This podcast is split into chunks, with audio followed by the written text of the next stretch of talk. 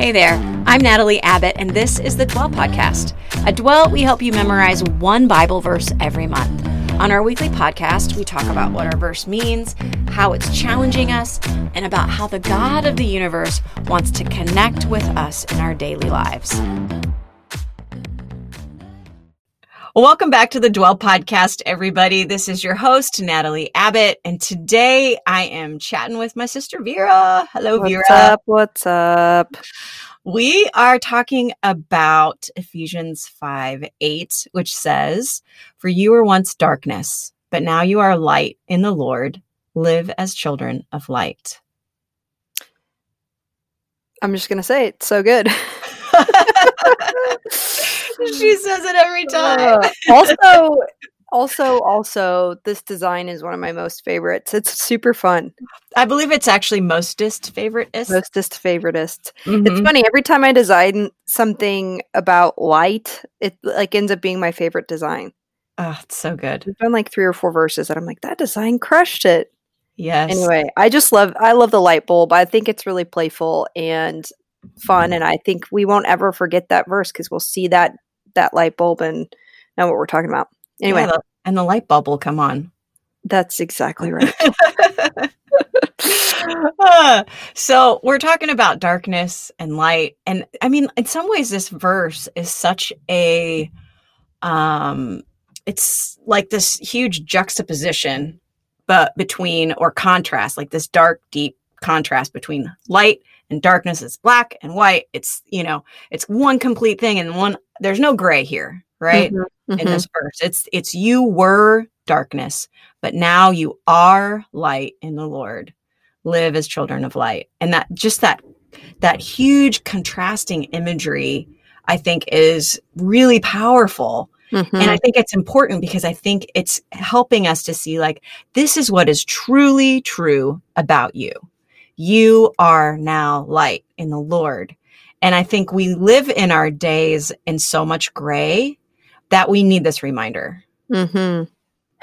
Uh, that concept always resonates with me, like the contrast between dark and light, because I want I want it to be a light bulb turning on in a dark room. I want Mhm. that. I want that for my life, for my um, my actions, for my thought life, for the way I respond instead of react to situations.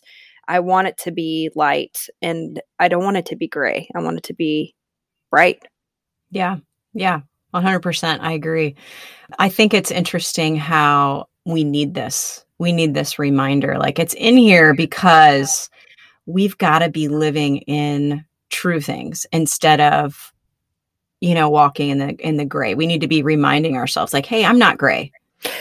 I had an interesting conversation about this concept with um, my community community group, um, and we were just talking about how when you first come to know Jesus, like this ver that verse or this concept is so real to you. You're like, oh my Mhm. gosh, like now I know the light, and it shines so bright, and everything is clear. And as time goes on, I think it's easy to slip into the gray in, in a lot of ways Mhm. um, start to doubt what's true about you, maybe um, slip into sin that, you know, eh, it's not that bad if I do X, Y, or Z. Mhm. Um, and some a question that was posed to our group was like, if let's say you came to know Jesus ten years ago, would your current self, or would your your brand new baby Christian self, who just like falls in love with Jesus and wants nothing more than to walk in the light and be a child of light, look at your current self and say, like, what would they say about your life? Mhm. would they say, "Wow, I've really slipped into things that were so clear to me right now"? You know, how did I get there? Um, Hmm. It's just an interesting question to ask yourself, and I mean, it's super convicting. Oh yeah. That's convicting.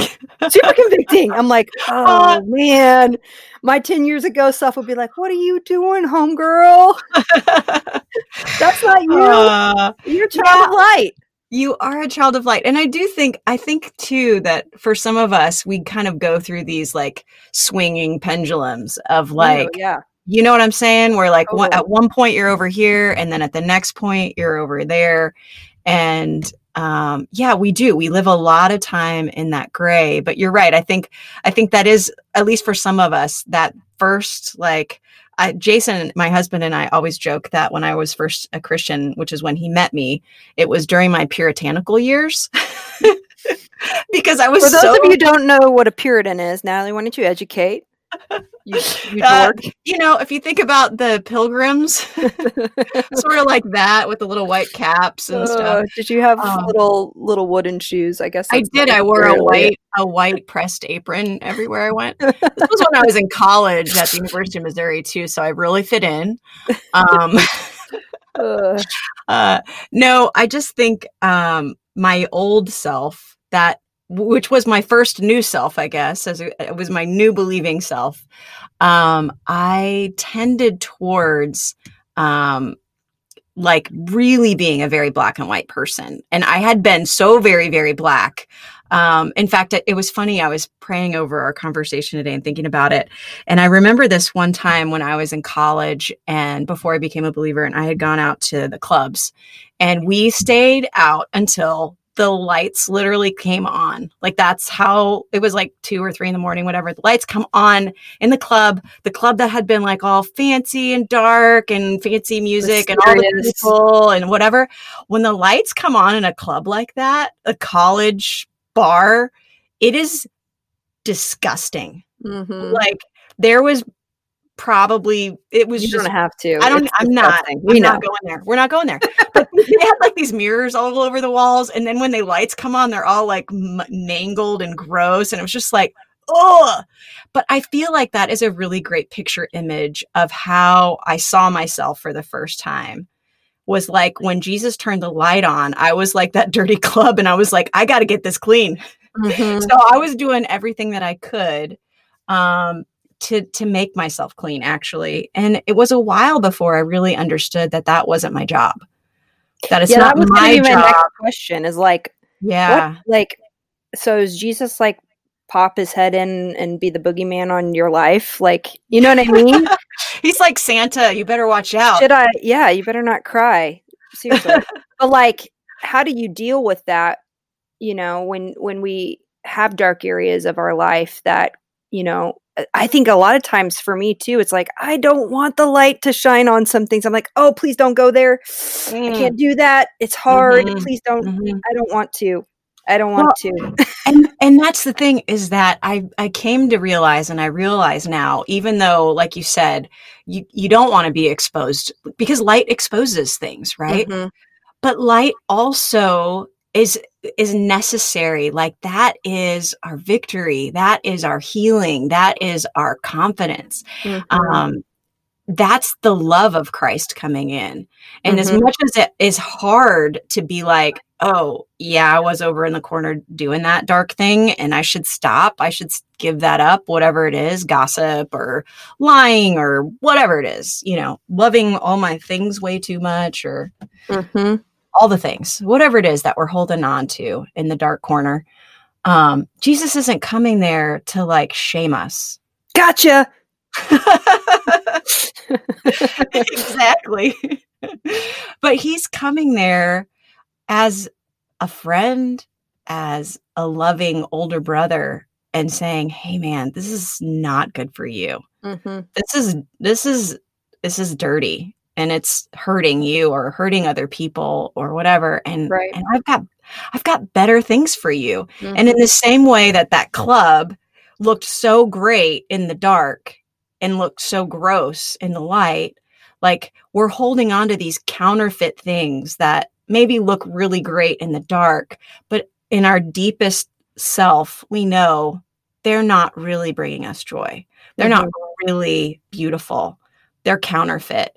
And when we give those things up, it's not like then we're just empty and we don't have anything. It's Jesus fills us with those true things. In fact, in the Mhm. verse that we are looking at in the context, one of the things it says is it says, you know, it gives you these contrasting things where it says, don't get drunk on wine, but be filled with the Holy Spirit. Mhm. Like the counterfeit is the spirits of alcohol, right? Right.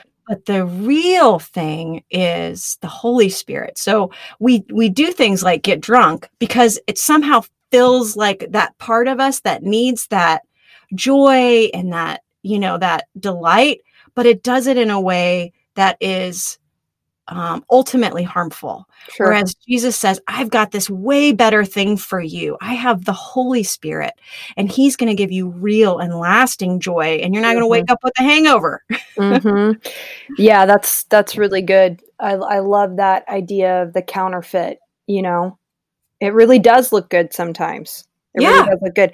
We also, wouldn't sin if it was not attractive. That's right and if it didn't fill us in some way the right. problem is is that it's empty. It's it's not a, a full momentary. yeah. Yeah. And it yeah. always has lasting bad consequences that we're like oh i regret that. I shouldn't have done that. I shouldn't have drank that much last night you know? Right. Right. Or i shouldn't have lashed out in anger because it feels really good in the moment and then afterwards you're like oh my gosh here i am again now like, i gotta deal with a mess. Yeah.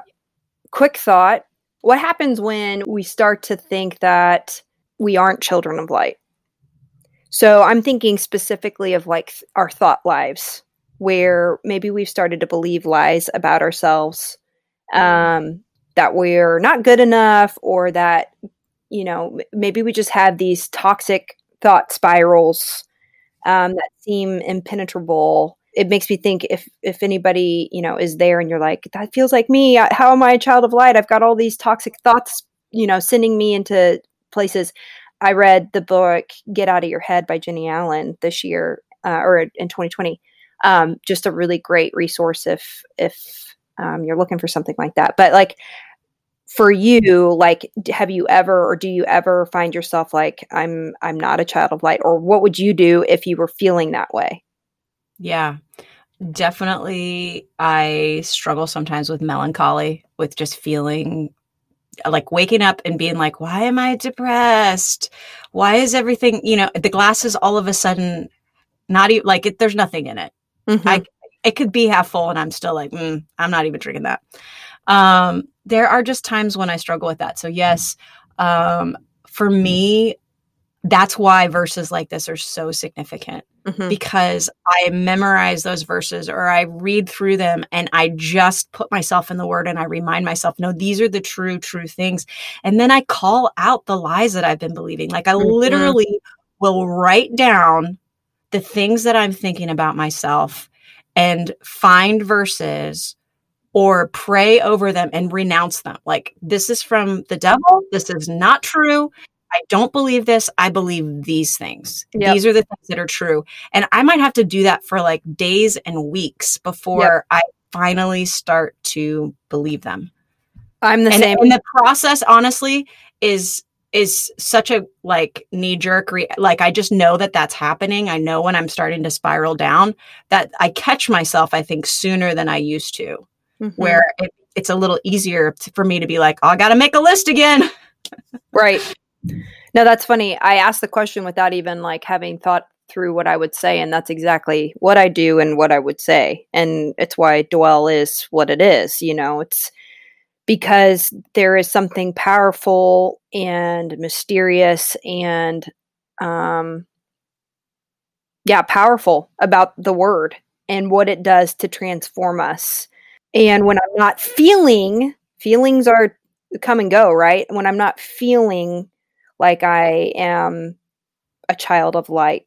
You're exactly right. You have to take those things that are untrue and combat it with what is true. Absolutely. Yeah.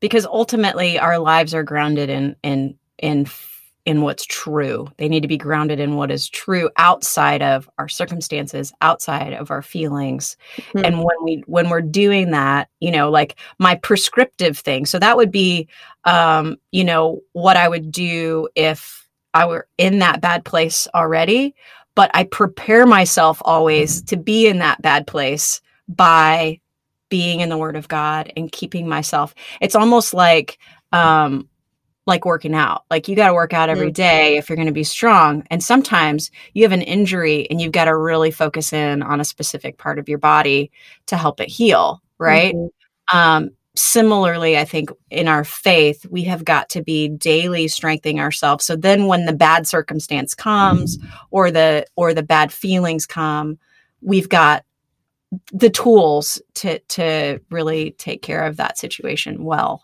Preach. All right. Well, sadly, we have taken our 15 minutes of fame here and because uh, we're so famous.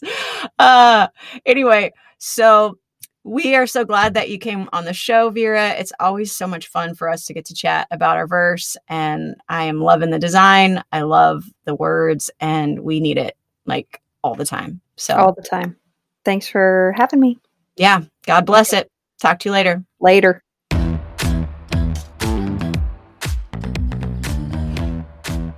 Hey, thanks for joining us on the Dwell Podcast. You can find out more about us at Dwell Differently on Instagram, Facebook, and at dwelldifferently.com online. We help people connect with God through scripture memory, daily posts, a weekly blog, and of course, this podcast.